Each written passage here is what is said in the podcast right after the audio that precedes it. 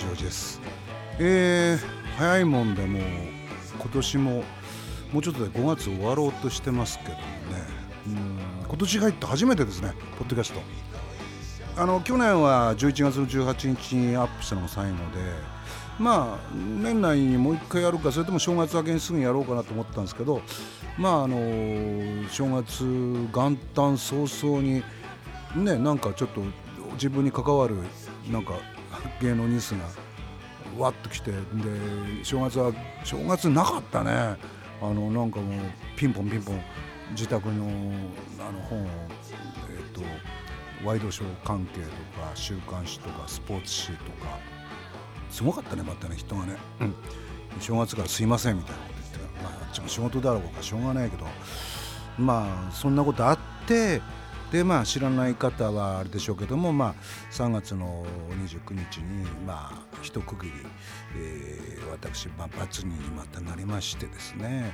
えー、そんなことありました。なんでちょっとこう落ち着いたらやろう落ち着いたらやろうって結局落ち着かないんだよね、えー、それに気づきました、えー、今日はですねえーまあ、2部構成っていうかあのいつも2曲かけるんですけど、まあえ、途中で1曲かけて最後に1曲でお別れするんですけども、あのー、まあ、後半にちょっと、えー、久々に美女と男子の、えー、日の出プロチームプラス右京君っていう、えー、俺を含めて10人、えー、久々に集まったんでその時の話をしようかなと思ってますけども前半はですね、えー、まずは本当にあのこの今年入って驚きのね、えー、熊本地震ってことがあってですねもう本当震度7っていうのはもう強力であの俺らちっちゃい頃大地震っていうと大体5強っていうのが普通だったんですけどね、なんか東日本の震災が、過ぎて5年っていう特番に僕出させていただいて、まあえー、あ5年も経ったんだな。まだ5年しか経たないっていろんな思いがあってその思いも冷めやらぬまま、えー、熊本地震が来てですね、えー、ちょっと本当に東日本大震災の時はもう1000年に一度っていうぐらいの、うん、まあ、被害とそれから状況でしたけどもとりあえずそのなんつうのかな、うん、今回の熊本地震に関しては前例のない地震っていうことで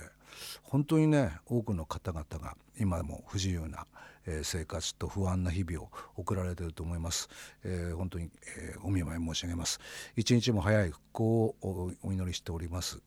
えー、その中でですねあのちょうどそれの関係があってなのかもしれませんけども、えー、2016年まあ、今年ですね4月27日、えー、鈴木さんっていう石巻の方から、えーえー、ファックスいただきまして。突然のファックスで大変失礼いたします。私は石巻市に住む鈴木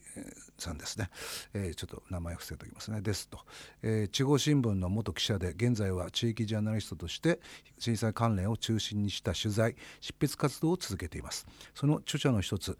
ラジオがつないだ命 FM 一巻と東日本大震災。これは2012年の2月に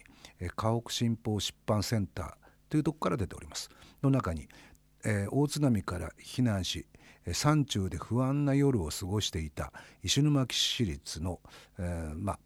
ある小学校の児童たち約40人がザ・トラブリューの「ロード」を歌いながら励まし合ったという一節を掲載いたしました。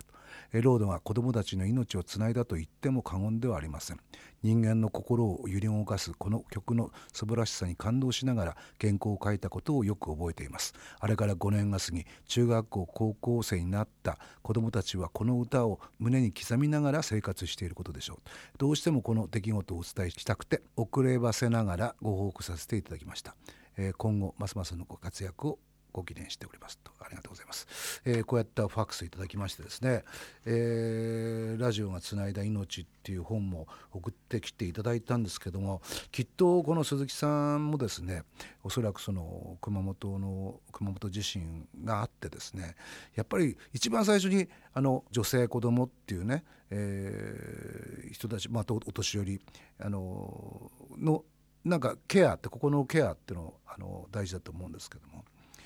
なんかあのいろいろなエピソードはあるんですけどなんか最近はロードがなぜ生まれたかってエピソードよりもロードから生まれたエピソードをこうやって聞かせていただいて自分がすごくなんかこう頑張っていこうって思いますよね。あの本当に、うん、自分の歌がそうやって、えー、みんなでこう団結して歌っていただいたんだなっていうなんか、えー、喜びっていうんですかね、えー、そういうことでですね、え今日はですねまあ俺はまあこれロックンロールレディオって真夜中のねロックンロールレディオってことで、えー、本当はそのトラブルのあの、まあ、みんなが知ってる面じゃなくて、まあ、まあどっちかというと、えー、リーゼントに革ジャンのそのもともとトラブルっていうバンドでデビューしたそういうロックンロールのね面を出そうと思ってやってきた番組なんですけどまあいろいろドラマやったりねいろいろねこういうお便りいただいたりなんかしてこう変わっていくこともあるんでえ今日は初めてなんですけど、えー、やっぱりこの流れでいくとロードをかけたいなっていうふうに思います。このロードも、え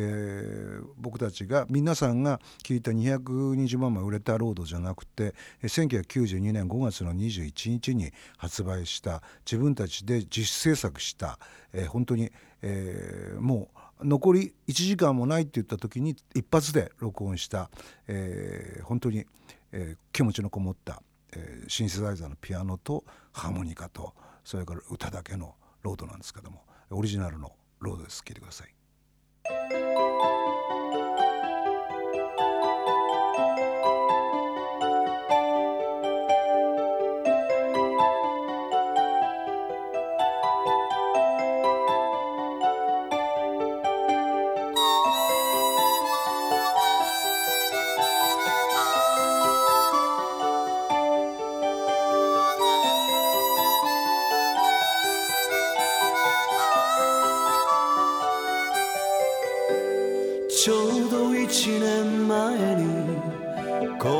を通った夜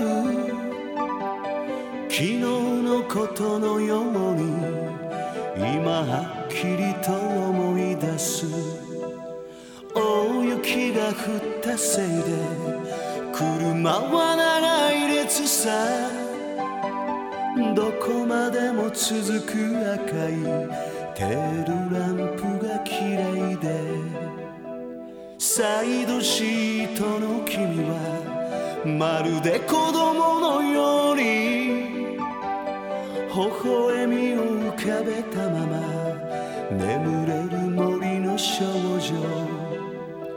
ゆすって起こした俺を恨めしそうに睨んで俺の手を握り返し愛が欲しいと言った。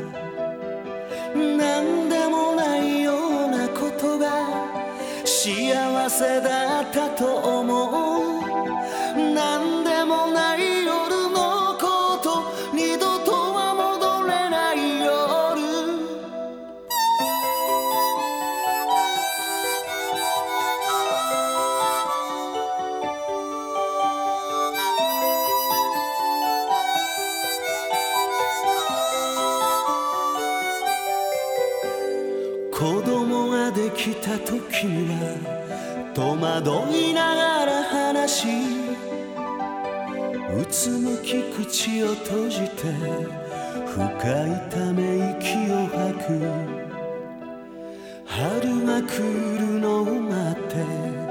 二人で暮らそうかと。微笑む俺に泣きつきいつまでも抱き合ってた。何でもないようなことが幸せだ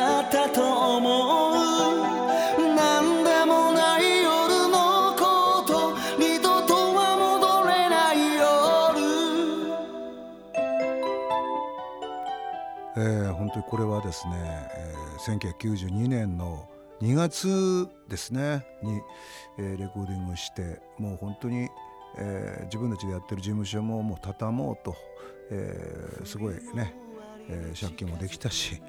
えー、もう全く売れるあれもないしってことでコッパみじんのロックンロール」って曲とそれから「ピエロ」って曲のこの2曲入りっていうのも決まってたんでコッパみじんのロックンロールをスタジオを使ってアナログのスタジオを使って今はなきそのテレビ朝日通りのあった、えー、スタジオなんですけどね。エコーハウスっていうところで撮ったんですけどそれで最後もうなんかもうアルバム的にしたいなと思ってアップテンポのコッパみじんのロックンロールとそれからロードを入れてピエロっていう3曲入りだったんですけどね。うんなんか僕はこっちを聞くとあのグッとくるっていうか、えー、まあ、全く売れることをもう想像してなかったっていう感じでしたね。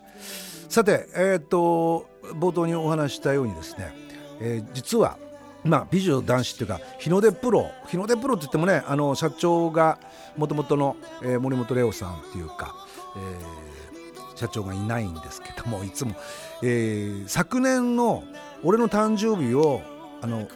沢渡が、まあ、あのやってくれて8月9日にですね。その時にまあほぼ全員っていうか俺含めて10人なんですけど、えー、マックスのメンバー集まりました。で今年やっと、えー、4月の27日にですね世田谷の、えー、某焼き鳥屋さんで、えー、集まりまして。いやほんと懐かしかったですね、えー、沢渡、えー、それから崎坂石野さんそれから由美ちゃん、えー、もなみに愛ちゃんそれから幸子に柏村、えー、右京このでで田所とこの10人集まりましてまああのちょっとその個室って半個室だったんですけどまああの半分半分。5人5人最初ね。あのちょっとね、えー、崎坂とそれから石野さんがちょっと遅れてきた。6時半から開催して約1時間後ぐらいにはもう2人ともついて意外と早かったんですけど、うん。えーと、女子チームが一択。で隣のちょっと離れたとちょっとってまあ1メートルぐらいですけど、えーと、もう一択に男子チームでなんかちょっと合コン的な感じしようよって俺が最初。えっ、と最初に座っちゃうとね、まあ、男同士であんま話しなかったりそればっかり話になるから、まあ、途中で席変えようとかって言ってで9時作って。でまあ焼き鳥なんでいろいろ食べてやっぱり女子が選ぶあれってのはちょっと違ったりね、まあ、そんなことどうでもいいか。どんな感じだったかというとなんかやっぱその時期にあの田淵先生ね、えーと、美女と男子の脚本家の方ですよね。田淵先生がブログを始めまして、えー、でそれで、まあ、第1回が美女と男子の続編もしくはスペシャルをやりたい。書いてたよってみんなで盛り上がってうちらだってなんか意味があってこうやって集まってんだよなみたいな話になってそんでまあまあ、ぶっちゃけあの4月27日ってまあ俺がさっき冒頭に話しましたけど、え、3月の29日にあの、まあ、裁判所で 罰がもう一回ついちゃってでもううわっていうような感じだよね。だけどまあなんかこう、えー、みんなに会ったら励まされるなっていう感じで、えー、楽しく、えー、何時まあでも11時半ぐらいまで飲んでたかな。5時間ぐらいいたんかな。と思いますよ。でまあみんな電車のあるうちで帰る人は帰って、えー、あれだったまあとりあえず一番びっくりしたのはその焼き鳥屋の店員でしたね、えー、店員さんでしたね。あのまああの沢渡なんかも変装して一応帽子かぶってね。で彼女のすごいとこあったらねあのね全くね、まあ、うちのマネージャーも言ってたけどねあの全くオーラを消し去るっていうか普通変装だけじゃなんだけどこう全くあのパッと撮った瞬間にすげえオーラあるじゃないですか。あのあの主演女優っていうかね。あの仲間由紀っていうなるんだけど全く消し去るってあれもまた一つの芸なんだろうね。俺なんかあの全然ダメね。あの本当帽子かぶって眼鏡かけてマスクしてても頑張ってくださいってコンビニに言われるからね。えどこで分かったって背中でとかって「へえ」みたいな。変わった背中してねえだろみたいな。まあ俺の話はどうでもいいや、まあ、そんな感じでもう結構なんか盛り上がって。んでまあとりあえずそこで、まあ、1次会終わって。それで、えっと、もうちょっともう一杯飲もうよとかっていう話があって。そんで、えっと、俺とモナミとそれから幸子とそれから石野さんかな？かなんかでみんななんか朝早いんだよとかって帰ってってそれでバー行ったんだけどじゃあこちらへなんかねあの変わったバーでねなんかあの本棚みたいなのガラガラガラっと開けてなんか奥の隠れ個室みたいなところでねなんか変形なねうん4人は座れないみたいな感じだったよね。3人か2人2人だなあれ。あの、何？あのカップルだな。あのカップルが入るとこじゃないかな。それを4人入っちゃって。それでもなんかみんな盛り上がっちゃって「ちょっとちょっと他のお客さんいますんで」とか「え？個室なのに」ってちょっと相当盛り上がってたんだなとか思って。うん。そんで何が嬉しかったかってやっぱりそのそうみんなと会ってなんかあのー、まあ俺なんか特にそうだな、あのー、去年の8月の9日の俺の誕生日やっていただいた時ももう号泣したしで今日今回も号泣したかったんだけどまあちょっと耐えたよね。焼き鳥屋で号泣ねえだろうなと思ったんですけどでもなんか、えー、っとままたもう一回ねそのみんなで集まろうなってあの1ヶ月半とか2ヶ月ぐらいにいっぺんは集まろうねっていう。でも俺らの本当の夢っていうのはやっぱりこう仕事でもう一回集まるっていうなんか夢を持ってんだろうね。絶対希望をこれ絶やさないでいるっていうのがなんかあれなんだろうなとか思って。うん、でちょっと落ち込んでて幸子がまあ幸子と俺って大体親子親子ぐらい離れてるわけじゃないですか。でなんかまあ、まあ、ちょっと俺プライベートの話になっちゃうけど、まあ、絶対あのお父さんが嫌いな娘なんていないですからってあの元気出してくださいって言われてもうなんかさあの田所信也のなんかあの美女男子の中で訪ねてくんじゃん？その日の出プロに。なんかあの時の希望をなんかあの出てないんでその回ね幸子は。まだいないんだけどそれをなんかこうななんつうのかなあの激励されたっていうかさ励まされてやっぱいいなこういうファミリーはなって。なんか仕事じゃないじゃん。こうプライベートでこんなに集まるってないと思うんだよね。俺いろんな映画とか、まあ、ドラまあ俺なんかよりももうもちろん沢渡とか、えー、と石野さんとかまああのね出てると思うんですよみんなね。んだけどそういうなんか思いっていうのかな。あのそうなるっていうのは珍しいことですよ。本当に。めったないことですよこのチームのあのチームワークは。このチームワークがあるうちになんかいいもの作りたいなっていうね。もっともっとこの聞いてる方がもう NHK の方の制作それからいろんなとこにどうなってんだみたいなやっていただけるとなんか嬉しいなって。俺たちもあのそういう気持ちでいますから。あのずっとあの日の出プロは不滅なんだ。ってそんでまあ最初のその時にね、あのみんなでさ少しずつお金出そうって言ってであの集めました。で僕が代表になって集めてそれで、えー、熊本地震の、まあ、少しですけど、えー、足しになればっていうことで、えー、赤十字日本赤十字社に、えー、収めさせていただきました。で今後もやっぱりみんなで集まったらそうやってやってこないみたいなことも含めて話し合ったりなんかして非常にいいなんかこうまああれだね。あの会合っていうかななりましたね。まあそういうことで一番最初にあの思えば去年の5月の今頃ですよ。初めてみんなで飯行こうってって俺とあの咲さがが「焼肉行こうぜ!」って今日って言ったらしたら、えー、と沢渡が「えっ!」って「私も行きたい」っつって「じゃあみんなで行こう」っつって10人ぐらいでドーンと、あのー、焼肉屋行って